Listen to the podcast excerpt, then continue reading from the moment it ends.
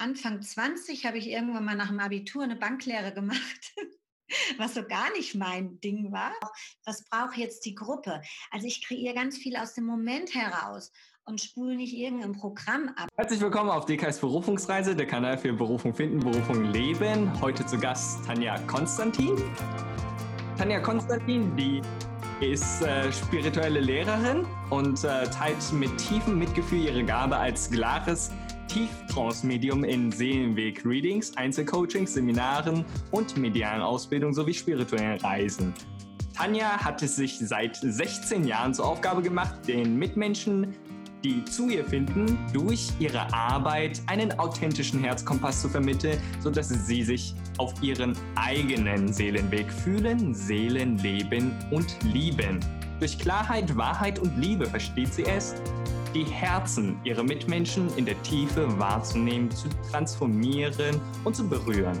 Die Anbindung an die eigene Seele wird durch ihre Arbeit hergestellt und verstärkt. Herzlich willkommen. Herzlich willkommen, lieber Dekay. Schön, dich zu sehen. Ja, ich freue mich auch, äh, dich wiederzusehen. Ich war ja bei dir auf einem Seminar, ein sehr spezielles Seminar für mich.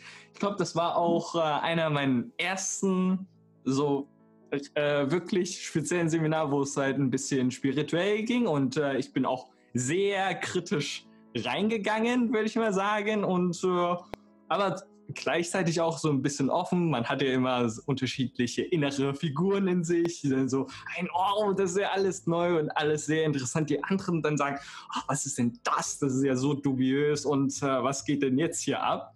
Und äh, heute darf ich mal so einfach die kritischen Fragen zu, von meinen Zuschauern und äh, von mir mehr über deinen Weg erfahren und mehr von dir lernen. Kannst du ganz kurz erstmal so dich vorstellen, was du so konkret jetzt gerade machst? Jetzt im Moment gerade. Also nicht ähm, gerade im Moment, sondern deine allgemeine Arbeit. Mit mir wird das ein bisschen. ich freue mich des Lebens und sitze zu Hause bei Corona vor meinem Bildschirm und ja, also im Moment, im Moment gerade äh, kreiere ich ganz viel Neues. Ähm, ich liebe es auch, mich immer wieder neu zu erfinden und, ähm, und schaue, was ähm, ich verbinde mich dann sozusagen mit meinen Guides, mit meiner Führung und schaue und mit den Menschen um mich herum und schaue, was brauchen die Menschen gerade im Moment, was ist der Zeitgeist und womit kann ich einfach äh, Menschen auf ihrem eigenen Weg weiterhelfen. Und im Moment ist es natürlich so, ist ja ähm, die Corona-Krise, alle sitzen zu Hause, können nicht raus, viele verlieren ihren Job, ähm, viele beutels. Und ich habe mir jetzt zur Aufgabe gemacht, einfach Online-Seminare zu geben und ich habe eine ähm, Seelensterne-Lounge eröffnet, äh, wo ich die Menschen begleiten werde ähm, auf ihrem Weg, wo ich sie unterstützen werde, ähm, um zu schauen, um sich mehr vorzubereiten auf das, was kommt und zu schauen, wer bin ich wirklich, was will ich wirklich in meinem Leben und wo ist meine Berufung, wo ähm, ähm, wo ist der zündende Funke in mir und was kann ich in die Welt rausgeben ähm, und nicht ähm, das so weiterleben, wie es vorher war. Für manche vielleicht schon, aber viele ähm, sehen das als Chance. Das weiß ich auch von meinen Readings, die ich jetzt in letzter Zeit gegeben habe, von meinen Seminaren ähm, sehen das sozusagen als Chance, sich auch neu auch sich selber neu zu erfinden und zu schauen, okay, jetzt habe ich Zeit, ähm, das Alte, dem traue ich jetzt nicht hinterher, egal was um mich herum passiert. Ich schaue einfach, was ist momentan los, ähm, wo geht's hin? Und wenn ich mich neu ausrichte und ähm, vielleicht auch ähm, mal quer denke, mal anders denke, ähm, mich nicht von alten konventionellen Dingen beeinflussen lasse, alte Muster, Erfahrungen aus der Kindheit oder so, ähm, sondern einfach Muster breche und einfach schaue, okay, wo springt mein Herz höher, ähm, wo fängt mein Herz an zu schlagen, unabhängig von Zeit, Raum, Geld und so weiter, sondern einfach, was will ich tun? Und ähm, ja, das ähm, möchte ich momentan den Leuten weitergeben. Gleichzeitig laufen ähm, meine Seminare, Retreats auch weiter. Ich habe die natürlich alle so ein bisschen in die, in die ähm, nach hinten geschoben und ähm, bin dabei, ein Buch zu schreiben und ähm, auch eine neue CD zu kreieren. um die Leuchtkraft einfach noch zu stärken neben Einzelnen. Ja, das, ist, hm. das, das sind jetzt super viele Punkte und ich versuche mal jetzt Step by Step jetzt alles äh, ein bisschen genauer zu erforschen. So mhm. erstmal bei der Basisdefinition von Berufung. Was heißt überhaupt Berufung für dich? Also für mich ähm, verändert sich die Berufung auch immer wieder. Es ist nicht die Berufung. Also das ist jetzt so meine, mein Weg. Ich habe ganz, ganz viel in meinem Leben schon gemacht und immer auch mal wieder was Neues gemacht. Und ähm, all das, was ich gemacht habe, hat mich zu dem gemacht, was ich jetzt bin. Und darüber bin ich glücklich. Ähm, auch wenn es nach außen hin vielleicht Erfahrungen waren, die schmerzlich waren und auch für mich in diesem Moment oder die nicht so schön waren oder wo ich gedacht habe, ich gehe wieder andere Wege, hat mich ja alles geprägt und hat mich zu dem gemacht, was ich bin. Ich habe aber, nicht aber, sondern ich habe ähm, ungefähr Anfang 20 habe ich irgendwann mal nach dem Abitur eine Banklehre gemacht. was so gar nicht mein Ding war. Ähm, habe vor lauter ähm, Langeweile und weil ich die Krise bekommen habe, nachts immer alle möglichen Sachen entworfen und genäht, weil ich einfach diesen kreativen Ausgleich gebraucht habe. Und ähm, habe danach entschieden, ich mache nie wieder etwas in meinem Leben, ähm, woran ich keine Freude habe. Das war eine Entscheidung. Und dieser Entscheidung bin ich treu geblieben. Und wenn es dann so war, dass ähm, dass ich irgendwas gemacht habe, wo ich gemerkt habe, das ist es nicht mehr, dann habe ich überlegt, okay, aber was ist es denn? Worauf habe ich denn jetzt im Moment wirklich Lust? Und nicht ähm, bis ans Lebensende gedacht unbedingt, sondern wo zieht mein Herz mich hin? Wo ist die Freude dabei?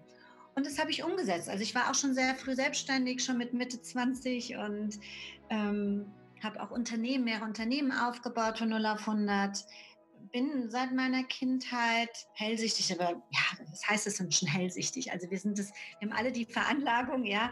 Ähm, die meisten wissen das gar nicht. Die meisten sind hellwissend und ähm, so wie du oder so, die, die, die, die ähm, holen ganze Patente runter und entwickeln irgendwas. Und, ähm, und es gibt auch Wissenschaftler, die das gemacht haben, die noch nicht mal an Gott geglaubt haben. Ähm, so, und für mich ist es so, dass im Moment meine Berufung ist und ähm, den Menschen ähm, praktisch auf ihrem Seelenweg zu helfen, noch mehr sich selber an die Seele anzubinden, ähm, aus dem Herzen zu unterrichten, ähm, zu helfen, das alles in die Fühlbarkeit zu bringen, ähm, äh, durch den Körper ähm, zu transformieren und so weiter. Und das, das ist für mich im Moment meine Berufung.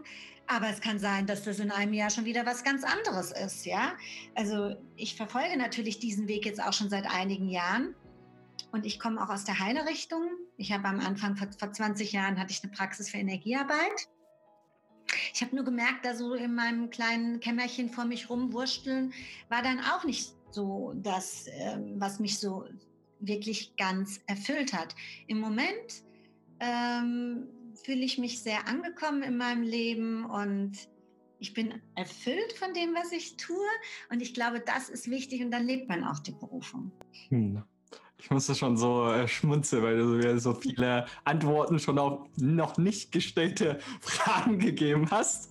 Ja. Äh, äh, Nochmal ganz kurz festzuhalten, also bei der Basisdefinition von Berufung. Es heißt, ähm, dass Berufung für dich das ist, was Lust bereitet und was Freude bereitet und was erfüllend ist. Kann ich das so verstehen? Nein, es ist schon noch ein bisschen mehr. Also nicht nur, was mir Lust, was ja auch immer Lust ist, aber Leidenschaft natürlich, ähm, ähm, natürlich, wo ich Freude dran habe, aber auch auf der anderen Seite, wo ich mein Potenzial frei entfalten kann, also meine Fähigkeiten, äh, meine wirklichen Fähigkeiten, die ich in mir trage, mehr und mehr leben kann, ja, wo ich, ähm, wo ich das Gefühl habe, ich, meine Seele lebt sich durch mich. Das ist schon noch ein bisschen mehr als nur, ich folge meiner Lust. Da muss man dann auch mal schauen, wo kommt die Lust her? Ist die vielleicht auch aus dem Ego geprägt und ähm, ähm, zieht einem weg von dem, was wirklich die Seele will?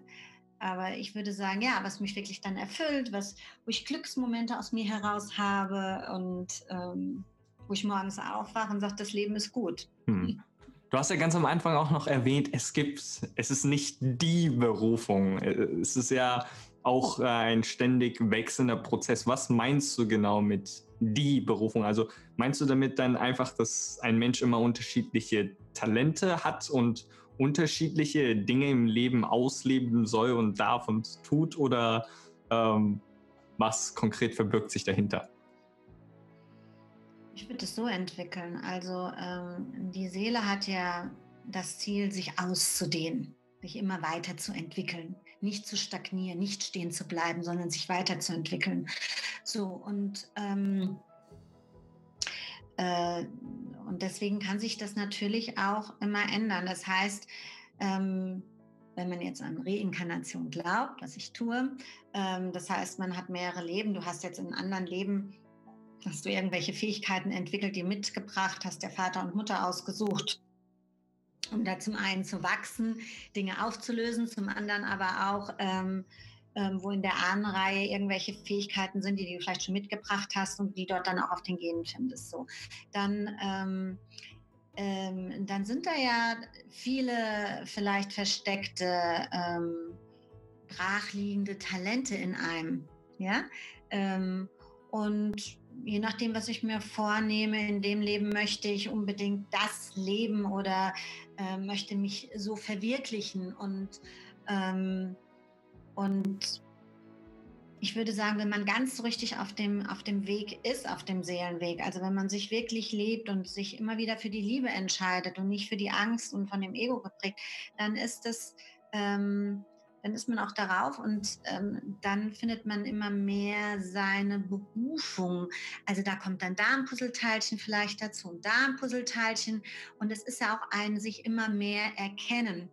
Also je mehr ich mich erkenne, je mehr ich weiß, wer der Dekai ist oder wer Tanja ist, je mehr ähm, je mehr weiß ich auch, was ich will oder was ich Menschen geben kann alleine durch die Reflexion um die Menschen um mich herum, sei es im Positiven und Negativen, erkenne ich mich ja auch immer mehr. Deswegen sind ja Beziehungen auch so wertvoll. Hm. Wie war es bei dir eigentlich in der Kindheit? Es ist ja sicherlich schon ein bisschen spezieller, wenn man so hellsichtig ist als ein Kind. Da sieht, also da ist der Umgang doch mit anderen Kindern dann etwas anders, oder? Also Erstmal, als Kind weiß man überhaupt nicht, dass man hellsichtig ist. Die meisten Kinder oder fast alle Kinder sind hellsichtig, werden mit hellen Talenten geboren. Ja, es ist nichts Besonderes, ja, ähm, dass ich als Kind hellsichtig war sozusagen. Ähm, das haben ganz, ganz viele. Die Kinder der, der heutigen Zeit sowieso. Da wird das ja auch längst nicht so gedeckelt von den Eltern. Es sind auch sehr spezielle Kinder, ähm, die teilweise ins achte Chakra schon direkt angebunden sind und geboren werden, so wie die Indigos oder die Kristallkinder dann und Regenbogenkinder oder wie auch immer. Und ähm, als Kind war es eher so, ich wusste gar nicht, was hellsichtig ist. Also ich habe mir auch nicht da Gedanken darüber gemacht, was ist denn jetzt Hellsichtigkeit, wenn du so klein bist, ja? sondern ich habe mich eher wie schwarze Schaf gefühlt. Ich habe mich eher gefühlt wie, ähm, ich bin irgendwie anders und habe das aber, dieses Anderssein nicht unbedingt gemocht. Ja, und irgendwann geht es ja darum, das an sich zu lieben, was so anders ist, ja, und nicht das ähm, zu verurteilen oder ähm, äh, das wegzuschieben, sondern zu sagen, wow, das ist ja eine Gabe, dass man mitfühlend ist, dass man, äh, also im Kindergarten, ich könnte niemanden weinen sehen, ich habe die immer umarmt und immer getröstet, also so, ja. Aber wenn ich mal geweint habe, war irgendwie niemand da. Ich habe mich dann einsam gefühlt. Also ich war sehr aufgehoben in meiner Familie und trotzdem, ich habe meinen Eltern ähm, das auch nie so erzählt. Ich habe das alles mit mir ausgemacht. Ähm, ich erzähle dann auch gerne, ich hatte halt ein, eigenartige äh, Gedanken, sage ich mal einfach so. Ich habe mich immer gefragt, was ist, wenn das hier nicht mehr ist? Was ist denn das andere? Also die Seele. Ich wusste ja noch nicht mal, dass es Seele heißt, ja. Aber ich habe mich gefragt, was ist denn dann, wenn mein Körper nicht mehr ist, ja? Ähm, und ähm, wo gehe ich hin? Ich habe die Menschen an Fäden gesehen, zu Gott rauf. Dann, ähm, dann habe ich gedacht, ja, wir sind ja wie mehr Marionetten. Gott äh, spielt mit uns. Aber er wirkt praktisch durch uns. Aber ich, ich konnte das auch nicht so, manches fand ich ein bisschen spooky, anderes fand ich mega interessant. Ich habe auch immer schon gerne Menschen beobachtet, wie die im Park spazieren gehen mit ihrem Hund und wie die da mit dem rummachen und wie sich ein Baum verändert in den Jahreszeiten. Also ich habe sehr, sehr viel wahrgenommen. Und ähm, aber ich habe nicht, bin nicht im Kindergarten rumgerannt, habe gesagt, hallo, ich bin hellsichtig. und äh, das habe ich natürlich nicht gemacht. Und ähm, und das kann auch jeder lernen. Also ich würde einfach sagen, ich habe es vielleicht in anderen Leben ein bisschen mehr trainiert oder das vielleicht einfach schon öfters genutzt, auch als Berufung, als Beruf oder habe Menschen geholfen und auf unterschiedliche Art und Weise.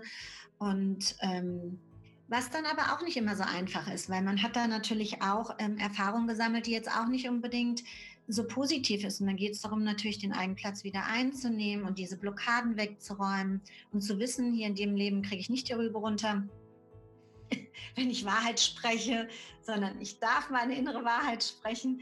Ich darf ähm, in die Kamera reinsprechen oder vor Menschen mich hinstellen. Und, ähm, und da gibt es ja ganz viele, ähm, die ähm, genauso ihren Platz wieder einnehmen dürfen.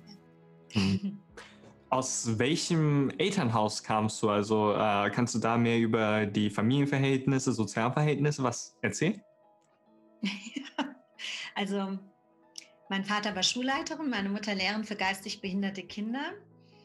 Und ähm, ich bin sehr im Schutz aufgewachsen und trotzdem, äh, meine Eltern haben mich sehr zur Selbstständigkeit immer schon erzogen. Also die sind nicht vorne, vorne weggelaufen und haben alles für mich gemacht. Die haben immer eher gesagt, ja, mach, mach vielleicht selber oder so, ja.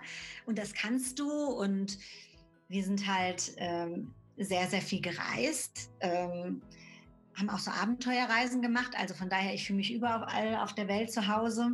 Und ähm, deswegen machen mir auch Reisen so Spaß. Wir, haben so, wir sagen, unsere Familie hat so ein Reisegehen. Ja? Also wir lieben einfach Reisen und mit anderen Kulturen in Kontakt zu treten und, ähm, und ähm, ja, und neue Landschaften, neue Kulturen. Und es ist einfach wunderschön. Und ähm, auf der anderen Seite, was Beruf und Berufung angeht, meine Eltern, also ich glaube, mein Vater wollte gerne, dass ich Grundschullehrerin werde. Ähm, und ich bin sehr, sehr kinderlieb. Ähm, aber Lehrer war für mich der absolute Albtraum. Ich habe mich mit Händen und Füßen dagegen gewehrt.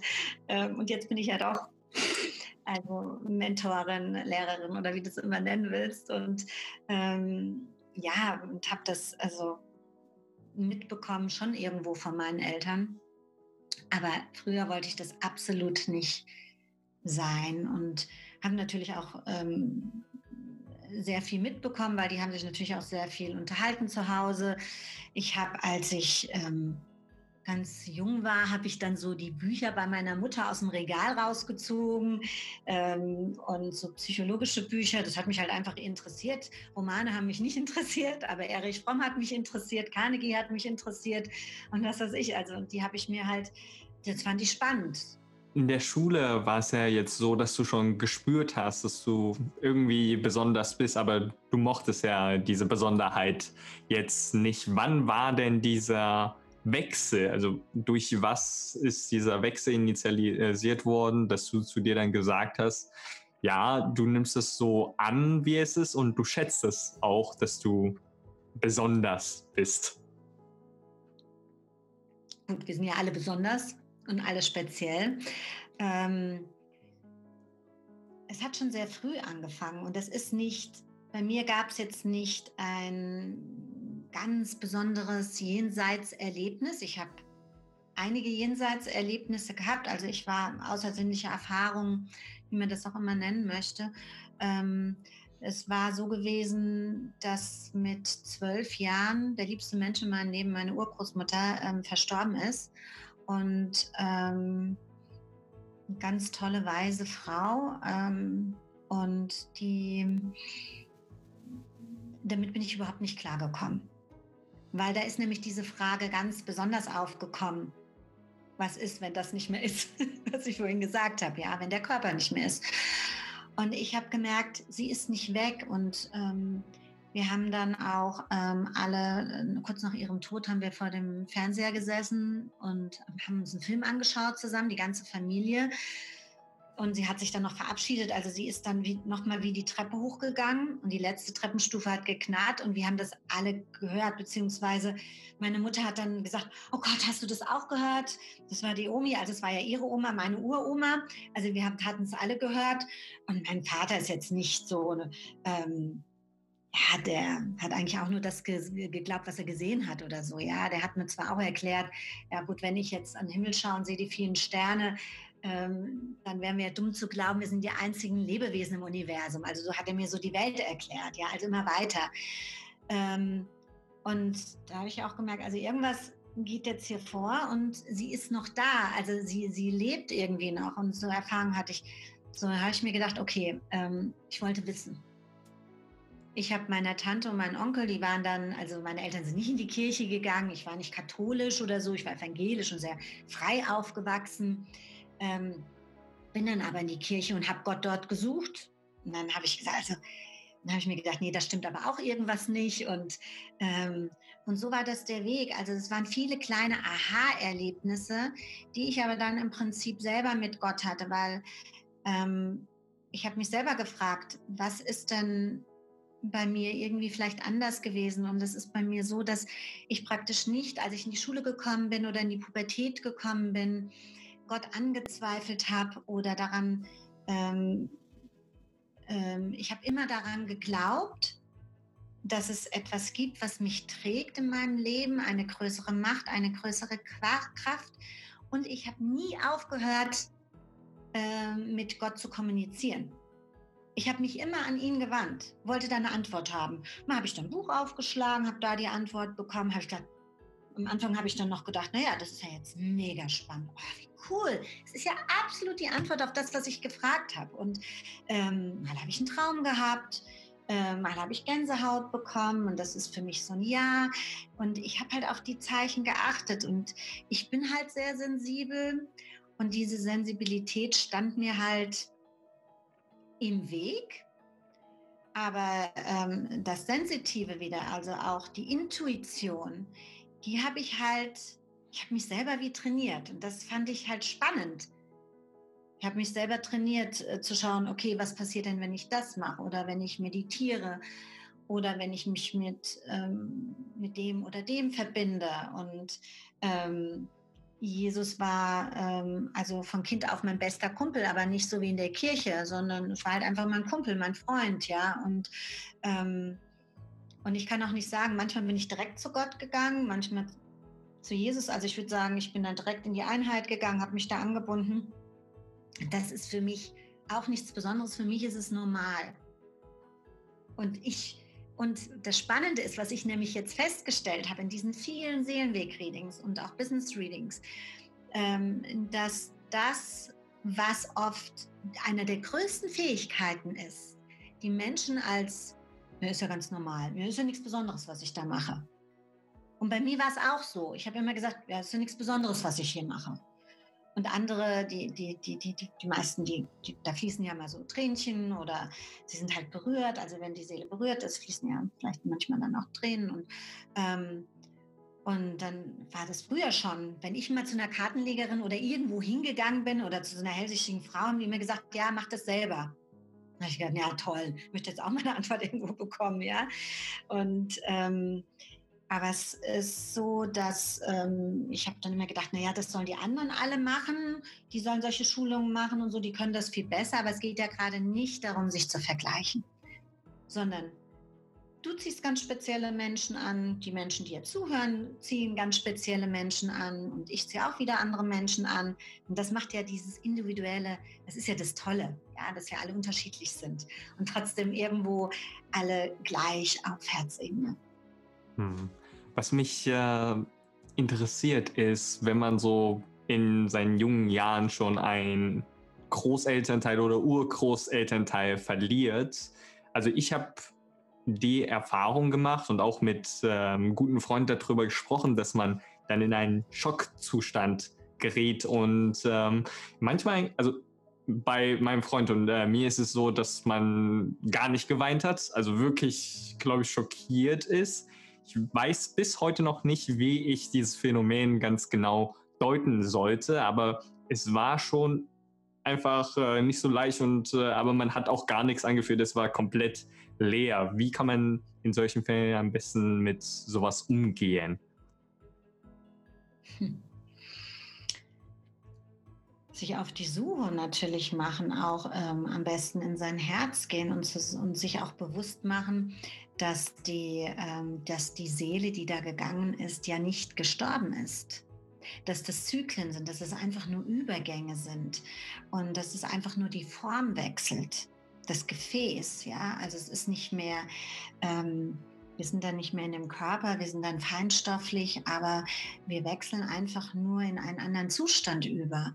Und ähm, wir haben auch die Möglichkeit, mit den Verstorbenen ähm, Kontakt aufzunehmen, wenn wir wollen. Manchen ist das natürlich, die versuchen das, dann haben sie den Kontakt und dann kriegen sie noch mehr Angst oder so. Brauchen sie aber nicht im Grunde genommen. Weil, ähm, ja, und es ist, manche melden sich übers Licht. Also ich bin jetzt kein Jenseits Medium. Das ist vielleicht ja auch nochmal ein Unterschied. Ich verbinde mich jetzt nicht unbedingt mit Verstorbenen. Gut, wenn ich mich mit den aufgestiegenen Meister verbinde, die waren, haben ja auch irgendwann mal gelebt, deswegen liebe ich die so, ja, und waren auch mal Mensch. Ähm, also von dort, von daher sind sie auch verstorben, aber ich gehe nicht auf die Astralebene, ich gehe da durch, ja. Also und ähm, aber man kann durchaus, also ich habe mit meiner Uroma auch ähm, oft schon Kontakt aufgenommen und sie hat mir ähm, vieles gesagt und, ähm, und das hat mir natürlich schon dann auch ähm, geholfen. Aber als ich natürlich zwölf war, ähm, war das für mich auch sowas wie ein Schock. Aber auch das, ähm, ich glaube, dass es nichts in der Zufälligkeit passiert, nichts, gar nichts. Und ich glaube, dass das Universum oder die Sterne nicht lügen oder so, ja, sondern dass es alles einen größeren Radius, einen größeren Sinn haben, den wir aber mit unserem Gehirn oder mit unserer Auslastung unseres Gehirns momentan sage ich jetzt einfach mal so, noch nicht überreißen können. Und ähm, dass dann auch so etwas passiert, dass ich diesen Riesensprung mache und dass ich einfach tiefer suche und dass ich mich frage, ja, ähm, wo ist denn jetzt die, die, die Oma hin? Ähm, weil irgendwie ist sie noch da und irgendwie ist sie nicht mehr da, ja. Also der Körper verfällt. Das fand ich ja auch mal ganz schrecklich, mir das vorzustellen. So ein Körper verfällt oder wird verbrannt oder ähm, ja, es ist ja auch irgendwie. Ähm, und ähm, ich arbeite ja, also ich bin ja auch viel auf Hawaii und gebe dort auch Retreats und ähm, arbeite auch viel mit Ho'oponopono und ähm, arbeite viel mit Aufstellarbeit und mit den Ahnen. Die Hawaiianer, die verehren die Ahnen und äh, die, die vorausgegangen sind. Und die haben für uns auch gelöst, ähm, was wir nicht mehr lösen müssen. Das ist ein Riesenvorteil. Und ähm, ich glaube, es ist aber auch wichtig, dass was wir teilweise auf unseren Schultern von denen tragen, dass wir das auch liebevoll einfach zurückgeben und ähm, so, dass wir einfach frei sind und das leben können, was unsere Seele ist und trotzdem mit, mit der Unterstützung der Ahnen hinten dran. Das ist ein mega schönes Gefühl. Es ist so, auf der einen Seite sitzt man wie im Nest oder man hat auch diese Stärke hinten dran und es ist toll. Warst du schon von Kind an von der spirituellen Welt überzeugt oder hattest du auch die ganze Zeit welche Auf- und Abs auch in der spirituellen Welt erlebt? Ja, ich glaube, das erlebt jeder. Also wer das nicht erlebt, weiß ich nicht. Aber ähm, ähm, natürlich habe ich auch da Aufs und Ab erlebt, aber ich habe nie gezweifelt an Gott oder an, an dass, ich, dass, dass, dass ich Wesenheiten bei mir habe, die mich lieben oder so. Daran habe ich nie gezweifelt. Ähm, das habe ich nicht im Gegenteil. Wenn dann irgendwas passiert ist, bin ich eher hin und habe da noch mehr geglaubt, weil ich gemerkt habe, ich kriege Hilfe. Ähm, aber ich würde es eher als ein mich entdecken ähm, bezeichnen, dass ich praktisch mehr und mehr äh, mich gefunden habe. Und mh, hm, ich, ich, glaube, ich war auch als Kind nicht so geerdet. Ich habe irgendwann mal, was heißt ich verstanden, geerdet, ne? Was heißt geerdet? Hm. Ja, also ich ähm, ähm, geerdet heißt einfach ich würde sagen, da zu sein, wirklich in Kontakt mit Mutter Erde zu sein, im Körper zu sein. Für mich sind die meisten Menschen nur halb inkarniert, nur bis zum Herzen. Ähm, und äh, fühlen sich nicht ganz im Körper und die unteren Chakren und arbeiten meistens, ähm, ja, sagen, sehen Bilder vielleicht auch und nehmen vieles wahr. Und du weißt es ja auch vielleicht noch von dem Intensivtraining, äh, dieser Ausbildung zum Seelenwegmedium, da ging es ja wirklich darum, auch wirklich die Seele im Körper zu fühlen und diese ähm, auch ähm, das alles in die Fühlbarkeit zu bringen. Und ähm, ich habe halt als Kind, ich wollte Tänzerin werden, ich habe Ballett getanzt und war, ach, Musik und das und Tanzen, das war meine Leidenschaft. Ähm, später wurde es dann ein bisschen wilder mit Rock'n'Roll. Ähm, aber da habe ich dann so äh, mit Akrobatik getanzt und so. Es hat mir immer unheimlich Spaß gemacht. Und es hat mich natürlich auch dann auch angefangen, mehr in den Körper zu bringen. Aber ich habe ganz viel wahrgenommen. Ähm, aber ich war nicht so geerdet. Und irgendwann habe ich mal kapiert, vielleicht so Mitte, Ende 20, dass es ja darum geht, ähm, ich habe dann gemerkt, je mehr ich geerdet bin, also je mehr ich ganz im Körper bin, also die Seele ist ja nicht nur im Körper, sondern geht ja auch über den Körper hinaus, ähm, je klarer bin ich. Und ich habe ich hab 20 Jahre lang ein Gebet gehabt. Das war nämlich, ich habe immer Gott gebeten, er möchte mir zeigen, ähm, was ist denn mein Bauchgefühl? Ist mein Bauchgefühl, das, ist es eine Erfahrung aus meiner Kindheit, das, was mich geprägt hat? Oder ist es wirklich, ist es wirklich meine Seele, die mir da ähm, Antwort gibt?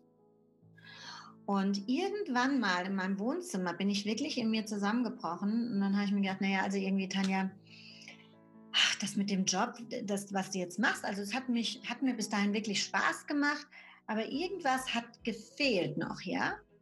Und ähm, irgendwas hat noch gefehlt. Das sagen ja viele, oh, ich weiß, ich bin viel mehr und da fehlt noch irgendwas und ich weiß, ich, ich will irgendwas noch machen. Und das, in so einem Zustand war ich da auch und bin innerlich wie zusammengeklappt und habe dann gesagt, okay, ich gebe jetzt mein Leben in deine Hände, lieber Gott, lass mich dein Werkzeug sein. Ja, und ähm, mach mit mir, was du willst. Setz mich irgendwo ein sorg dann bitte auch für mich, dass ich mit meinen drei Kindern überleben kann und so weiter. Ähm, aber ich mach, mach das, was du. Und ich, das, das war auch wirklich in dem Moment meine Wahrhaftigkeit, also mein, das habe ich wirklich ernst gemeint. Und ich bin da so zusammengeklappt und in dem Moment aber, in dieser totalen Hingabe, da ging irgendwie diese Navigation bei mir auf. Deswegen nenne ich das auch Seelennavigation. Ähm, und ähm, ich wusste genau, also bei mir ist das jetzt so, äh, mein Ego sitzt hier und das hilft mir natürlich ungemein, wenn ich mich verbinde, weil manchmal kommt da auch so eine Stimme an und da weiß ich die, da höre ich jetzt gar nicht hin, ja. ähm, mein, ähm, mein, mein Geistführer oder mein Schutzengel sitzt hier, die Seele da oben, mein Seelenstern, wie man das immer nennt, und die Wesen kommen von links. Das heißt aber nicht, dass es bei jedem so ist. Es kann auch ganz unterschiedlich sein.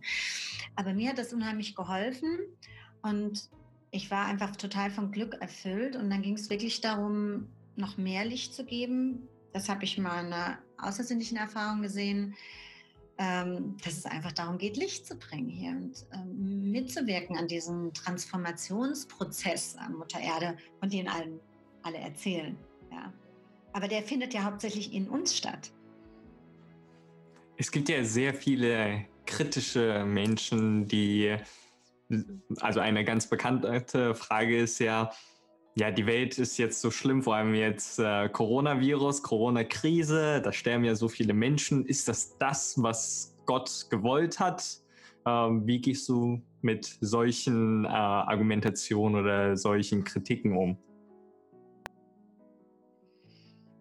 Also erstmal sind wir ja alle zusammen Gott und wir leben immer noch in der Polarität, eine Dualität und ähm, ähm, wenn wir jetzt unsere Spiritualität sehen, dass nur alle, alles Friede, Freude, Eierkuchen ist, ähm, ist das verkehrt, weil einmal können wir dann auch nicht mehr wachsen. Ähm, der Dalai Lama, das war auch mal so, eine, so, ein, so ein Ding, also da, da habe ich auch eine Antwort gesucht, da, das war auch ähnlich, da ging auch ziemlich viel schief in meinem Leben mal. Das geht ja nicht alles nur so. Und da habe ich gedacht, ich brauche jetzt mal eine Antwort hier da oben. Sagt mir mal was. Und dann bin ich im Buchladen, habe mir ein Buch geholt Und das war vom Dalai Lama und schlag das auf. Und da stand drin, das sind nicht unbedingt nur die freudvollen Erfahrungen, die die Seele wachsen lassen, sondern vor allen Dingen das, wo wir gefordert werden. Also er hat es als leidvolle Erfahrungen geschildert. Und, ähm, und das sehe ich auch so. Es ist eine Herausforderung, ähm, wo das auch immer entstanden ist und durch was das auch immer entstanden ist. Da gibt es ja für alle möglichen Verschwörungstheorien und was weiß ich. Damit befasse ich mich nicht, sondern ich sehe einfach, was macht es mit uns und ähm, wo ist ähm, der größere Sinn oder was ist die größere Aufgabe dahinter oder wie hilft es uns eher? Und ähm, habe auch dazu geschannelt. Also das wird werde ich ja auch demnächst rausgeben. Eine halbe Stunde noch, das habe ich noch auf Hawaii gemacht, so ein Live-Reading, weil ich einfach das selber wissen wollte. Und es geht darum, praktisch unserer, ähm, weil ich glaube, dieser Coronavirus ist nicht so heftig, wie er natürlich in dem Medium beschrieben wird. Ähm, manche trifft es, aber eine normale Grippe trifft es auch. Ähm, er verbreitet sich vielleicht schneller oder vielleicht ein bisschen anders. Ähm, da bin ich jetzt auch nicht die Spezialistin drin, aber ähm, ich habe auf jeden Fall gesehen, dass es nämlich genau darum geht, dass es das diesen, diesen Schattenanteile oder das, was bei uns im Unbewussten noch liegt, was uns immer im Wege steht, wirklich das zu leben, was wir sind, dass das jetzt hochploppt. Das ist, äh, zum einen ist die Photoneneinstrahlung, also von, vom Universum, das, die ist im Moment sehr, sehr stark und das holt praktisch dieses ganze Negativdenken, diese ganzen Ängste extrem hoch. Und da geht es darum, dass wir die Aufgabe haben, aber auch da haben wir den freien Willen, wir müssen nicht, wir können, ähm, zu schauen und dieser Angst ins Gesicht zu schauen und zu schauen, okay, was ist denn das jetzt genau? Was ist denn die Angst hinter der Angst? Also ich habe ja zu Corona-Zeiten mit fünf Abenteurern, die dann doch noch nach Hawaii gereist sind, habe ich, ähm, obwohl die Lockdown dann gemacht haben, habe ich ein, ein Seminar noch durchgeführt. Und dann habe ich mir gedacht, was kann ich denn jetzt mit dem machen? Und dann habe ich mit denen ja wirklich, dann kam das. Also wir haben das im Kleinen gemacht, was im Großen im Kollektiv ist. Also wir haben der, ähm, der Angst hinter der Angst ins Gesicht geschaut. Wir haben geschaut, was ist denn da wirklich, was sind denn die tiefsten Ängste? Was ist denn noch mal hinter der Existenzangst? Was ist denn noch dahinter wieder, ja? Ähm, um das zu lösen und, und, und, ähm, und uns dann auch aus einem höheren Blickwinkel zu sehen. Mai, okay, jetzt ist die Corona-Krise, es war irgendwann mal die Pest und es war dies und das. Menschheit ist schon durch alles Mögliche durchgegangen. Es ist natürlich jetzt sehr speziell, dass auf der ganzen Welt, ähm, äh, dass wir sozusagen ähm, mehr oder weniger Hausarrest bekommen oder so. Aber ähm, also auf jeden Fall, das, was jetzt passiert, ist meine Wahrheit, ist das, was ich gesehen habe, dass in jeder Zelle, dass wirklich dieses, dieses Dunkle, das, was da noch ist, dass sich das erlösen darf und dass das hochploppt. Und das ist super, weil sich dadurch nämlich auch das Gute hochkommt, in die Sichtbarkeit kommt. Endlich die Samenkörner in einem aufgehen können. Und, ähm, und wir noch stärkeres Urvertrauen kriegen, mit was wir diese Samenkörner dann wieder gießen können, damit sie dann erblühen und Früchte tragen und wie auch immer. Hm. Es gibt jetzt schon wieder so viele spannende Dinge und ähm, ich denke, wir müssen noch mal ganz kurz das Vokabular für unsere Zuschauer noch mal äh, klar mhm. definieren. Also erstmal, was heißt genau äh, Channel? Also kannst du da vielleicht noch mal genau eingehen und sagen, wie du channelst, was das genau ist und äh, was du so siehst und fühlst? Also erstmal vorab, ähm, so manche Wörter sind auch schon mittlerweile so fast ähm, so negativ behaftet oder so, wie Channeln, Esoterik sowieso. Da sagen wir ja, es ist ein ESO oder so, ja, die schweben nur unter der Decke. Ähm, aber ähm, Channel kommt ja von ich bin Kanal, also von Channel, von Kanal aus dem Englischen, also ich bin Kanal. Ich stelle mich als Kanal für die geistige Welt oder wie man es immer nennen möchte, ähm, zur Verfügung. Ähm, das heißt, ähm, das macht ja auch jeder unterschiedlich. Ich, ähm, für mich, ich sehe das halt so, ich arbeite als Tief-Trance-Medium. Ähm, das ist vielleicht noch mal ein bisschen anders. Das heißt, ich gehe noch weiter raus würde ich fast sagen. Ich streife meine Persönlichkeit ab, die hat da nichts verloren, das, was ich erlebt habe, meine Erfahrung, ähm, sondern ich trete zur Seite, mache mich weit und ich bin praktisch Gefäß, ich bin Kanal, ich bin Channel. Ja? Und ähm, das ist man aber auch genauso, wenn man ein großer Heiler ist ist man auch genauso Channel. Dann fließt genauso diese Energie durch. Im Prinzip kann man das auch Downloaden nennen. Das ist vielleicht ein bisschen cooler. Oder es ist wie Googeln in der geistigen Welt oder so, ja. Äh, da gibt es ja dann die Akasha-Chronik und da kann man auch googeln. Also ähm, dieses äh, mir ist das völlig wurscht, wie man das, wie man das bezeichnet. Ähm, ich jongliere da auch immer so ein bisschen hin und her. Man musste halt, ich, oder ich musste nicht Mann, sondern ich musste dem Kind ja auch irgendwann mal Namen nennen. Das heißt, ich bin kein Volltrance-Medium. Ich weiß manchmal auch gar nichts mehr, aber manchmal weiß ich noch einen Teil. Abends und nächsten Tag weiß ich aber nichts mehr. Ja, ich habe also eine Möglichkeit, wie beim Träumen gefunden, noch mich noch mal einzuklinken nach, nach den Meetings. Ähm, so, ähm, das heißt, ich packe meine Persönlichkeit, ich erde mich, ich ähm, ich gehe in einen Zustand, in dem ich neutral bin, wo das Weibliche, das Männliche in mir ausgeglichen ist, ähm, wo ich nicht in meinen Emotionen bin. Und das kann man auch gut über die Atmung schaffen oder so, ja, also ähm, und ähm, gehe dann einfach, ähm, gehe in diesen Zustand, gehe in die höchste Liebe, die ich empfinden kann für mich, für alle Lebewesen und für mein Gegenüber. Und dann ähm, schaue ich, wer kommt und gehe dann, verbinde mich. Das heißt, ich gehe einfach in Kontakt mit meiner Liebe und fühle es dann. Und dann schaue ich einfach, was kommt. Und ich sehe dann so wie auf, ich sage immer, wie auf vier Bildschirmen gleichzeitig. Im Prinzip mache ich gar nichts, ja. Ja, aber ich mache gar nichts. Also das fließt einfach durch. Und ähm, also mein, mein, ähm, mein Sprachorgan, mein Kehlchakra wird einfach benutzt und ich nehme aber mehr wahr, als das durch mich durchfließt. Und ich bin wie auf einer Zwischenebene, höre wie mir selber zu. So channel ich. Aber was, es gibt auch, jeder hat so seine Art und das ist nicht unbedingt besser oder schlechter, ja. Ähm, wenn ich jetzt unterrichte, und die Leute sind im Kreis, das hast du ja vielleicht auch gemerkt im, im Seminar ähm, dann sage ich immer, ich klinge mich ein, ich verbinde mich mit den Herzen in meiner Gruppe auf Herzebene und dann schaue ich auch, was braucht jetzt die Gruppe.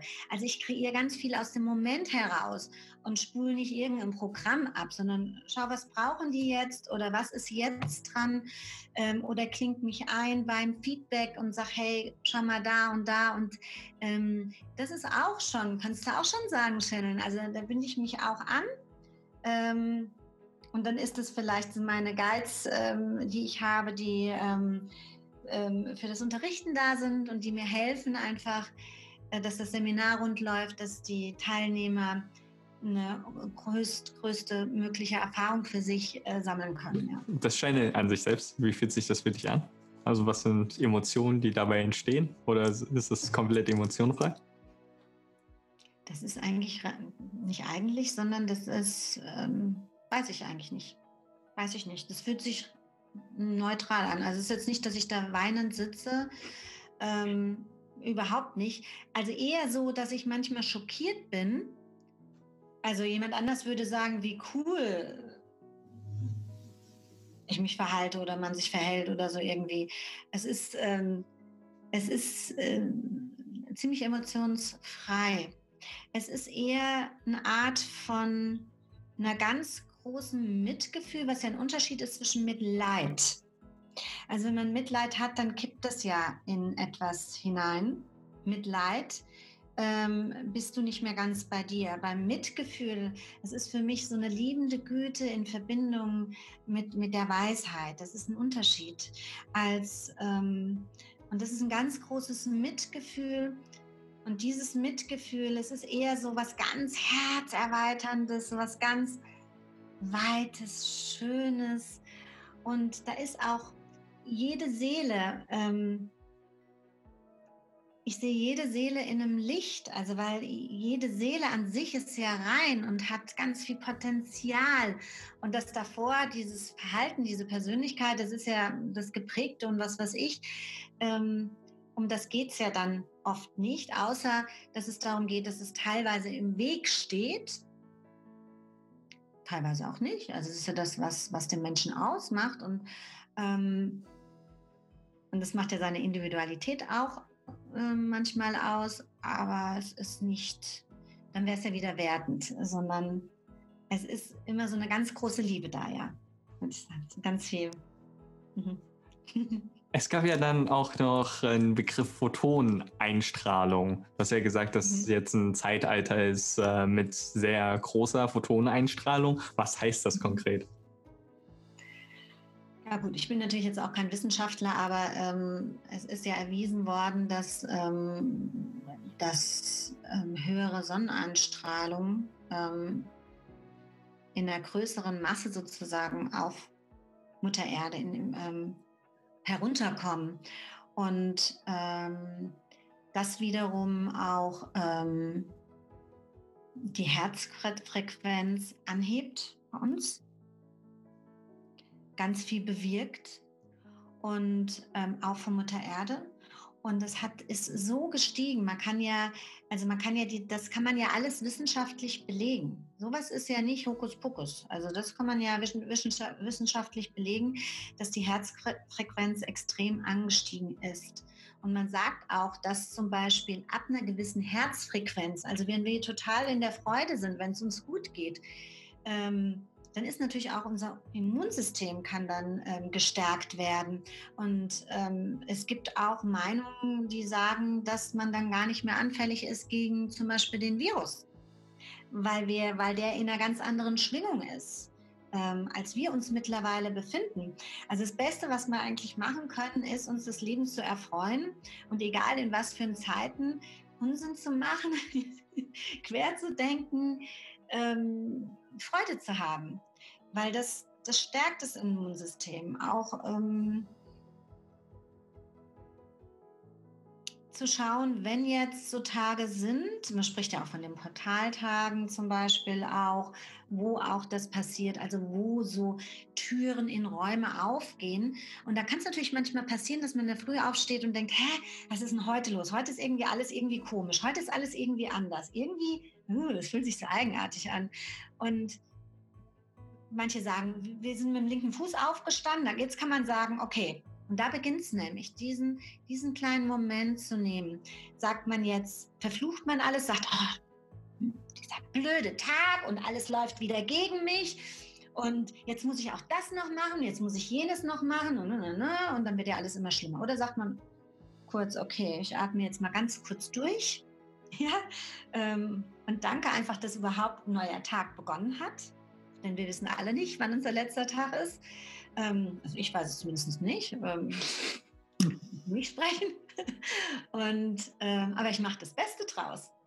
Ich sehe, dass die Sonne wieder scheint, die Vögel immer noch zwitschern, die Blumen immer noch blühen und und ich, ich richte meinen Tag aus. Ich sage ja immer so, ich roll den roten Teppich mir aus und stelle mir vor, äh, wie mir ähm, Gutes begegnet. Die Hawaiianer sagen, ähm, ich gehe vom Besten aus, ich erwarte das Beste. Das hat aber nichts äh, jetzt unbedingt mit so einer Ego-Bewusstseinshaltung zu tun, sondern ich gehe einfach davon aus, dass mir das Beste widerfährt heute und sehe mich in einem Strahlen und meine Lieben um mich herum. Dann gibt man dem Universum dadurch die Möglichkeit, dass ich das auch kreieren kann. Was ist denn überhaupt Ego?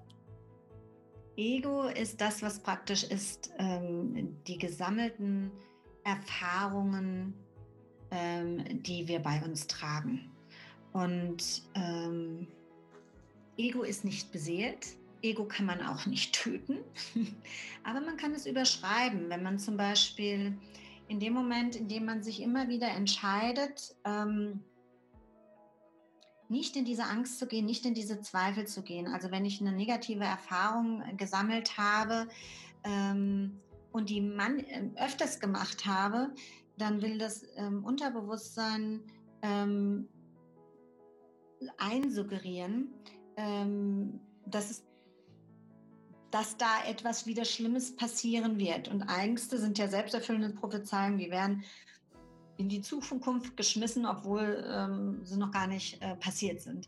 Das heißt, wenn wir uns das bewusst machen, ähm, dass sie ja eigentlich noch gar nicht existieren, sondern das ist ja etwas, wovon wir, wovor wir Angst haben, was in der Zukunft ist. So, in dem Moment, wo wir in unser Herz gehen, in unser, ähm, in unsere Mitte, in, in die Präsenz, in die Gegenwart, haben wir die Möglichkeit zu sagen, okay, ich weiß, ich habe immer wieder die und die Erfahrung gemacht und deswegen habe ich diese Angst, deswegen habe ich diese Zweifel. Ich komme aus einer Kultur, wo sehr stark gezweifelt wird, wo sehr stark der Verstand eingeschaltet wird. Ähm, oder wo es nur darum geht, sich zu behaupten, was, was, wie wirke ich nach außen, so wie es hier im Westen ist, ähm, wo wir uns über unseren Beruf, über das Geld, über das Auto, über das Haus, was weiß ich, definieren. Ähm, und zu sagen, okay, ich lasse das einfach mal stehen und schau, ähm, was ist das andere? Und ähm, wenn ich mich dann entscheide, mal quer zu denken, anders zu denken und aus meinem Herz heraus zu handeln, zu, ähm, werden, ähm, das ist auch wissenschaftlich erwiesen, werden praktisch neue Synapsen im Gehirn gebildet. Ja, ähm, und je öfter diese Gedankenschleifen anders gedacht werden, wird diese andere Erfahrung sozusagen überspielt und wir haben die Möglichkeit dadurch, ähm, unser Leben auch neu zu kreieren, angstfreier zu kreieren, ohne, ohne mit weniger Zweifeln. Ähm, und es ist auch wichtig, nicht perfekt sein zu wollen, nicht jetzt alles auf einmal, ähm, jetzt, ähm, ich mache jetzt alles, dass ich gar kein Ego mehr habe, alles Mist, sondern, sondern zu sagen, okay, ich probiere das jetzt einfach und wenn es nicht funktioniert, habe ich mich trotzdem lieb. Es wird schon werden. Mhm. ja, ähm, ja. Bei, bei dir, wo du äh, damals in die besten Businesswelt eingestiegen bist als Businessfrau, lag es an dem Ego Nee. Ich habe einfach unheimlich Freude daran gehabt mit Menschen. Ich wollte was machen, wo ich mit Menschen in Kontakt bin. Ich wollte was Kreatives machen. Und ähm, es hat mir unheimlich Spaß gemacht. Da bin ich ja auch mal gereist, habe auch äh, meine Kunden besucht und ähm, habe auch Marketing gearbeitet und das hat mir, das hat mir einfach Spaß gemacht, ähm, Freude gemacht. Ich habe mir nur, ich weiß noch, da war ich ja noch relativ jung, da habe ich mir sogar älter gemacht, habe eine Brille aufgesetzt, damit die mehr Respekt vor mir hatten. Also ich habe einfach, ich sah halt damals auch noch sehr jung aus, ja. Ähm, aber ich habe einen sehr guten Kontakt zu meinen äh, Kunden gehabt und trotzdem, ähm, ja, musste ich da auch so meinen Mann stehen. Und ich habe gemerkt, manchmal, wenn ich dann vom Kunden weggefahren bin, also es ging gar nicht um das Produkt oder über das, was sie gekauft haben, ähm, sondern die haben mir damals schon ähm, ihr Herz ausgeschüttet. Und da habe ich mir gedacht, hm, das ist ja interessant. Also immer wieder und immer wieder. Und ähm, ich habe mich damals, habe ich mich hatte ich auch noch nicht so mein, meine eigenen Techniken drauf, mich zu reinigen, mich zu lösen, wieder bei mir zu sein und so weiter. Ich habe mich gefühlt wie ein seelischer Mülleimer, oft. ja, ähm, also auf der einen Seite war es wunderschön, aber ich bin dann manchmal da raus und habe mir gedacht, puh, ähm, ja.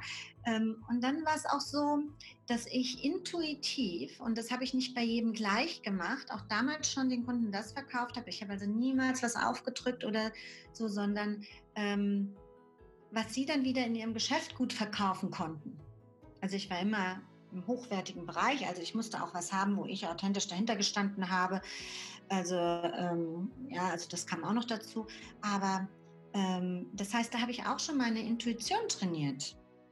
Auch da schon. Also es ist ähm, und deswegen war das ja auch nicht schlecht. Also ähm, nach draußen zu gehen. Ich war auf Messen, habe dort ausgestellt und habe da auch gelernt, sowas zu organisieren. Das ist ja ähnlich wie wenn man ein Seminar kreiert oder ja.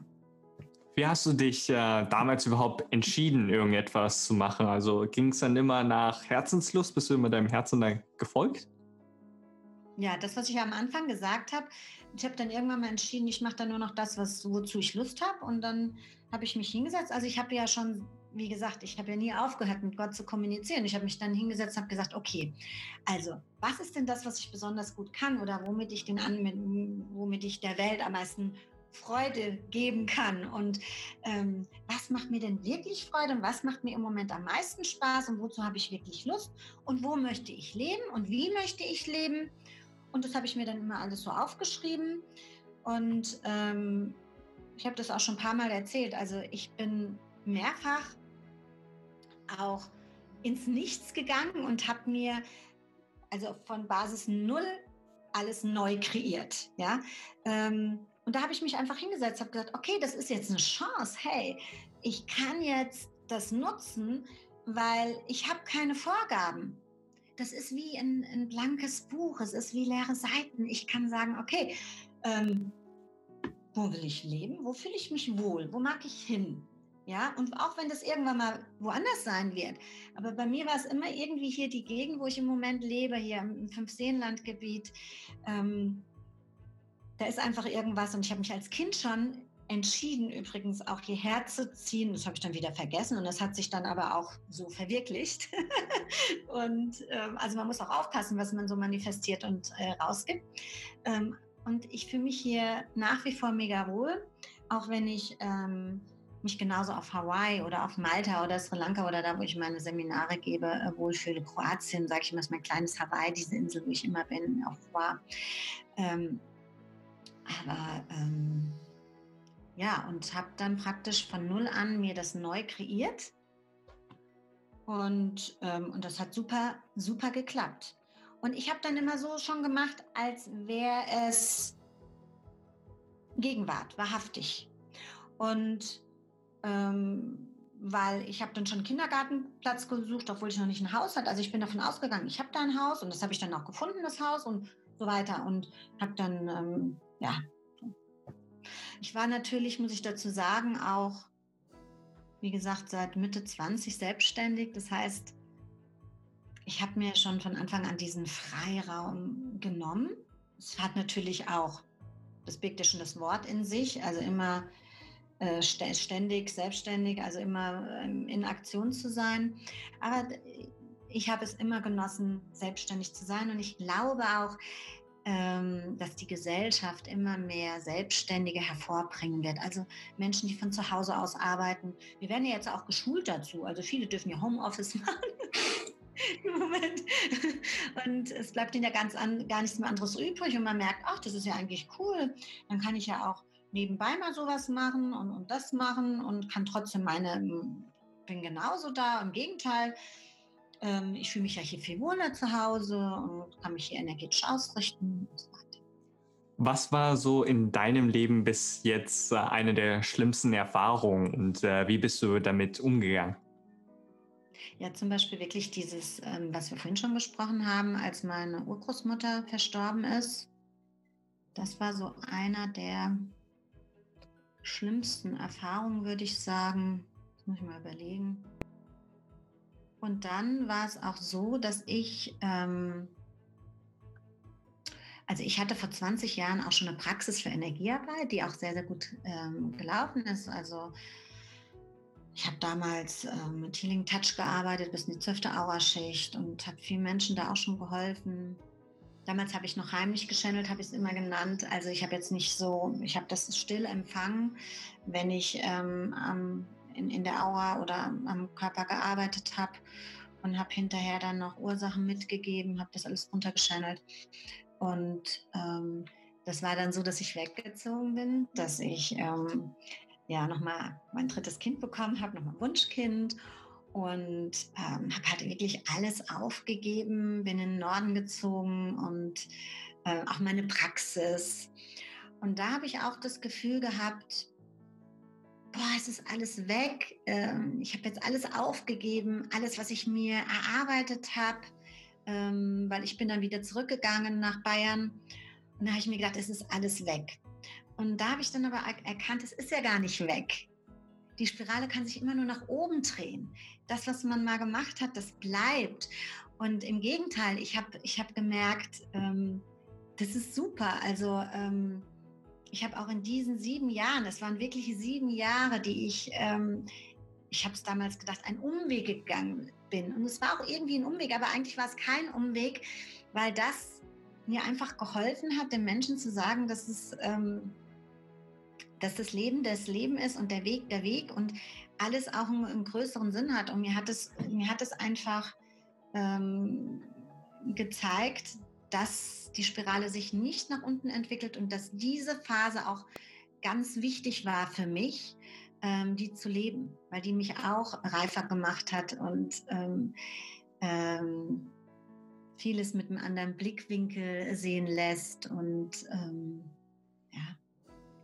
Aber das war schon, das war schon, ähm, das war schon auch ein, im Nachhinein ein gefühlter Schicksalsschlag, der keiner war. Also das ist ja immer anders, wenn man jetzt wieder so und so viele Jahre weiter ist, ja, und dann wieder schaut.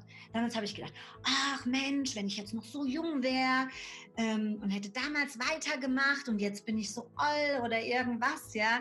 Ähm, also wenn man aber rumschaut in die schamanischen Völker oder so, also ähm, in die ähm, in die indogenen Völker, Entschuldigung, wollte ich gerade sagen, ähm, ist es so, dass die Heiler dort, die Schamanen und ähm, dass man denen erst zugehört hat, wenn sie über 50 waren. Hm, das ja? in der also traditionellen chinesischen Medizin auch so, bei der Medizin. Ja, genau. Also vorher, ja, was willst denn du jetzt hier und so? Das ändert sich natürlich. Also das möchte ich nicht sagen, dass das so ist. Du bist ja auch sehr, sehr weise schon für dein Alter. Also das ist ja unglaublich. Ähm, und ähm, es ist halt aber auch eine andere Zeit. Also diese Generation ist auch anders und es braucht solche ähm, solche Seelen. Ja. Welche weitere Gedanken hättest du denn noch zu Berufung finden, Berufung leben, die du jungen Menschen wie mir mitzugeben hast? Ähm, also einmal nicht zu bereuen, was man gemacht hat. Also wenn man zum Beispiel ein Studium angefangen hat und das wieder abbricht und dann zu denken, Mensch, hätte ich nicht gleich das studiert. Bloß nicht sowas denken, ja. ähm, dann ähm, mit sich gut sein, das bedeutet auch in der Gegenwart sein, also nicht Vergangenem hinterher trauern, ähm, sondern einfach zu überlegen, ähm, was will ich als nächstes tun? Denn das, was ich als nächstes tue, definiert mich und macht mich zu dem, was ich bin. Ja, also sich das auch weise überlegen, aber ähm, auch nicht zerlegen und zerdenken, sondern zu schauen, ähm, das Herz vielleicht wirklich in Fühlung bringen und vielleicht wirklich mal sowas zu machen wie meditieren. Das heißt nicht, man muss nicht stundenlang ummachen. Also ich habe nichts dagegen, kann man auch machen, aber sondern einfach ähm, über die Atmung zum Beispiel dem Herz mehr Weite zu geben und mit sich gut zu sein, so wie man ist weil so wie man ist, ist man vollkommen. Und wenn man davon ausgeht, ist es schon mal gut, ja. Das Leben auch, äh, das liebe ich an den Hawaiianern, das, das Leben ähm, jetzt nicht als Kampf zu sehen und zu sagen, oh, ich muss das und ich muss möglichst früh fertig sein mit dem Studium und dann ist es gut, und, sondern zu sagen, ah, ich sehe das Leben als Abenteuer, ja. Ähm, und lass mich darauf ein, ähm, lass mich einfach auf diesen Weg ein und ähm, entscheide dann aus meinem Herzen heraus, wo es mich jetzt hinzieht. Was weiß ich? Vielleicht zieht es dich ja irgendwie in Studiengang und es geht darum, dass du, ähm, dass du einen Menschen kennenlernst, ähm, eine, eine, Partnerin da kennenlernst und es geht gar nicht um Studium und dann machst du irgendwann mal was ganz anderes. Man weiß nicht, also vieles weiß man nicht immer in dem Moment, ja. Aber wichtig ist, dass man den eigenen Impulsen folgt, den Inspirationen einfach schaut, wo kommen jetzt die Impulse her? Und da hilft es auch manchmal zu sagen, okay, wow, das war jetzt ein cooler Impuls. Mein Herz klopft. Oh, das ist eine super Idee. Und dann zu sagen, okay, ich schreibe mir das jetzt auf und dann kann man ja mal so machen, als ob, also auch wenn man jetzt vielleicht jetzt nicht die Super Connection hat oder denkt, man hat nicht die Super Connection nach oben, denn man ja ist immer verbunden nach oben oder zu Gott oder ähm, beziehungsweise wir tragen ja Gott in uns, also das Himmelreich ist ja in uns oder wie man das auch mal nennen möchte, ähm, zu sagen, okay, gebt mir mal eine Antwort, wenn ihr existiert dann natürlich auch lauschen und dann auch, auch sich frei davon machen, wie die Antworten bekommen, kommen. Und wenn die dreimal kommen, das ist ja auch sowas. Wenn was dreimal einem vor die Füße fällt, sollte man da schon hinschauen, auch wenn man was nicht machen sollte oder so. Ähm, und es kann sein, dass es über einen Song kommt, das ist ja dann das Hellhören, oder es kann sein, ähm, dass man selbst über einen Film, dass man auf einmal eine Botschaft kommt. Und es trifft einen direkt ins Herz und dann denkt man, huh, das ist ja wie die Antwort auf meine Frage. Das ist ja jetzt spannend. Und äh, ich kann auch empfehlen, also wirklich ein Tagebuch zu führen, sich aufzuschreiben, wo bin ich meinen Impulsen gefolgt, wo bin ich nicht meinen Impulsen gefolgt. Das macht wirklich Mut. Und auch einfach den Mut zu haben, kann ich allen sagen, ähm, einfach ausprobieren, sich auszuprobieren, sich als ähm, Versuchslabor zu sehen sozusagen, ja. Ähm, 2020 und ähm, zu sagen, okay, auf was ähm, habe ich jetzt Lust? Okay, wenn ich das mache, da geht es mir richtig gut damit. Und ich meine jetzt aber auch nicht durchstrecken. Also es gibt, glaube ich, in jedem Studium, in jedem Job gibt es immer irgendwo, wo man durch muss. Ich habe zum Beispiel, habe es nicht so mit der Technik, da darf ich mich jetzt irgendwie so durchwursteln, ja. Habe aber da total Lust drauf, ähm, Online-Seminare zu geben. Aber das gehört einfach dazu. Also ähm, auf, der einen, auf der anderen Seite lässt es mich wachsen und lässt mich auch am Puls der Zeit sein. Ja? Jetzt zu der abschließenden Runde mit kurze Fragen, kurze Antworten. Frage Nummer eins, ein Adjektiv, das dich am besten beschreibt? Oh. Hm. Herzlich. Dein Lieblingssong? Äh, es kommt jetzt gerade von Forrest Gump, die Titelmusik. Der schönste Ort, an dem du nur gewesen bist? Mein Herz, in meinem Herzen. Gut, Hawaii ist auch. Jetzt will ich schon wieder, aber Hawaii ist, erinnert mich an, an meinen Herzensort in mir, Lemurien. Welche drei Dinge würdest du deinem früheren Ich raten? Vielleicht mir nicht alles so zu Herzen nehmen, noch mehr Freude leben, vielleicht mich mit noch mehr Menschen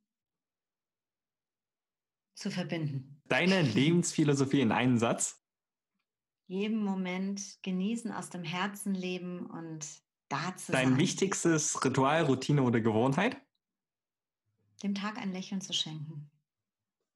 Das eine Buch, das dich am meisten inspiriert hat?